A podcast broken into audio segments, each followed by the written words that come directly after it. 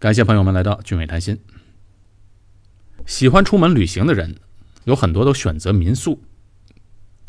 我曾经在五六年前到过台湾的花莲，那个时候就在网上找了当地的民宿居住。哎，住民宿有很多好处，一方面当然比较省钱，民宿嘛通常都是比酒店便宜，而且居住在民宿啊，能够体验到当地人的生活，更接地气，而且很方便。我记得那时候住的民宿家庭啊就很热情，哎，不仅帮我们准备当地特色的早餐。而且还提供自行车，让我们去花莲的市区骑车去逛。哎，那个时候啊，还没有共享单车呢，所以到一个陌生的地方骑自行车，也是别有一番风味。那对于提供民宿服务的屋主来说，带来的收入也是很可观的。所以在新加坡啊，很多人都想把自己的房子或者是一个房间短租出去，赚点额外的收入。那每年来到新加坡旅行的人数也很多，各个国家的都有。那么近几年来，中国游客的增长特别的快，很多的游客其实他不一定想住酒店，哎，就想找一个民宿住。市场确实有这个需求，也有很多的平台现在提供这种对接的服务。但是很多人都没想到的是啊，在新加坡居住民宿有可能是不合法的。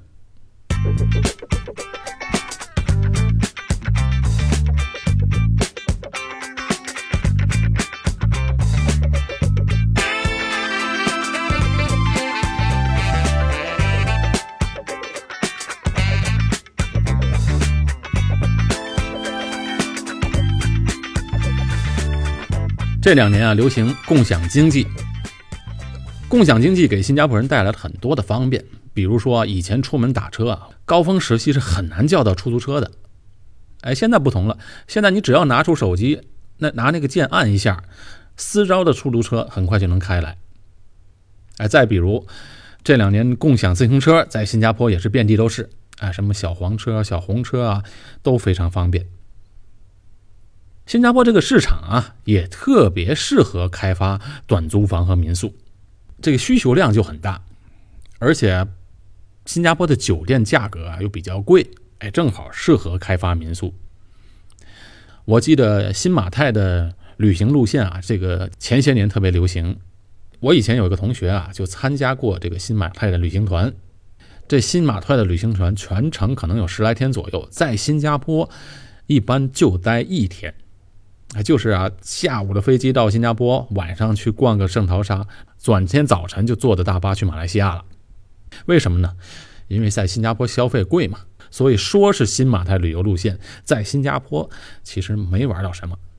我那个同学还没到新加坡就跟我说了，哎，我会去新加坡，我呢就去找他的酒店，哎，跟他见了个面还记得那个酒店啊，还在一个很偏僻的一个地方，找了半天才找到，而且条件非常一般，我看连那个二星级都够不上。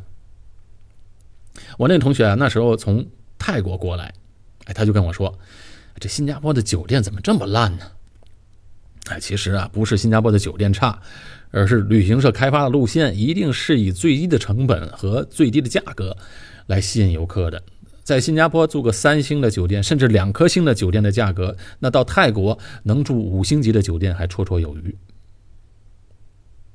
所以在价格方面确实有这个市场的需求，而且现在又有互联网的平台的方便。再有呢，就是新加坡又比较安全，所以来新加坡想住民宿的人，这个心理上呢也比较有安全感。而且这新加坡的公寓房啊，又特别适合短租，因为它基本上和酒店没什么两样。公寓里呢都有游泳池、健身房、哎网球场这些配套设施。可是呢，在新加坡的短租房却是不合法的。这个月初的时候啊，就有两个新加坡人把公寓单位当做民宿转租给旅客，各被罚款六万元，哎，六万新币等于三十万人民币。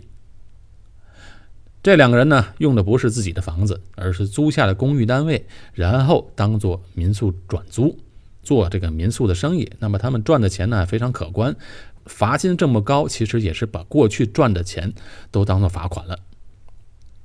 那为什么在新加坡短租房不合法呢？哎，这新加坡的法律规定，任何短过三个月的租约都不符合条例。这个条例啊，实行很多年了。虽然现在的共享经济模式很新颖、很方便，在其他行业，比如刚才说自行车和私招出租车，虽然这些新兴行业对传统行业带来了冲击，也出现了一些乱象，但是作为一个高度开放型的经济体，新加坡还是很欢迎这种新兴事物。但唯独对这个短租房，新加坡政府认为这种模式啊，未见其利先见其弊，对社会会造成冲击。哎，这就很奇怪，对社会会造成什么冲击呢？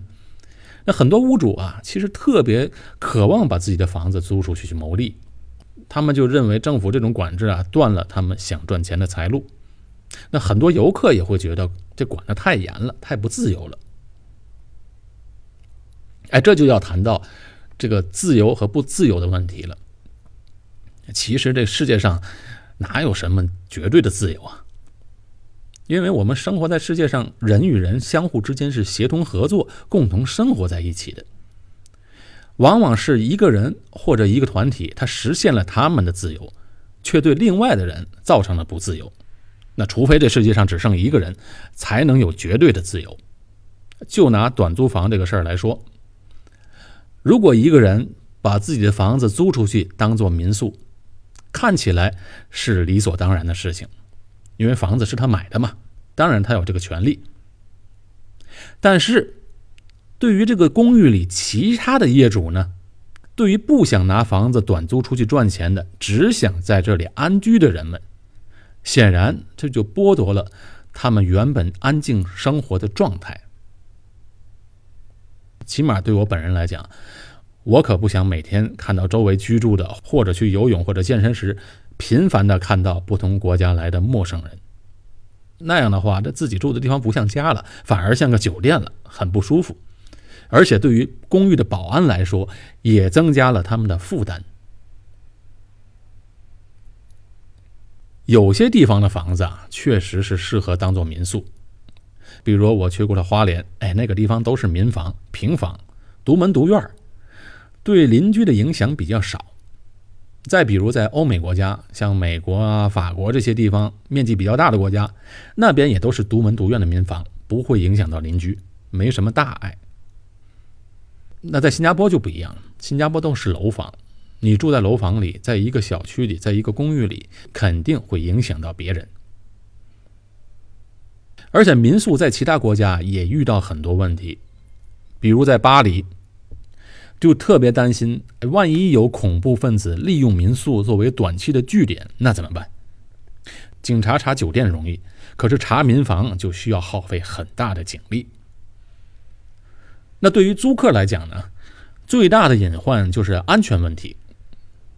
你比如说，在日本的民宿就发生了很多的丑闻，有的不怀好意的屋主啊，在房间里安装了针孔相机。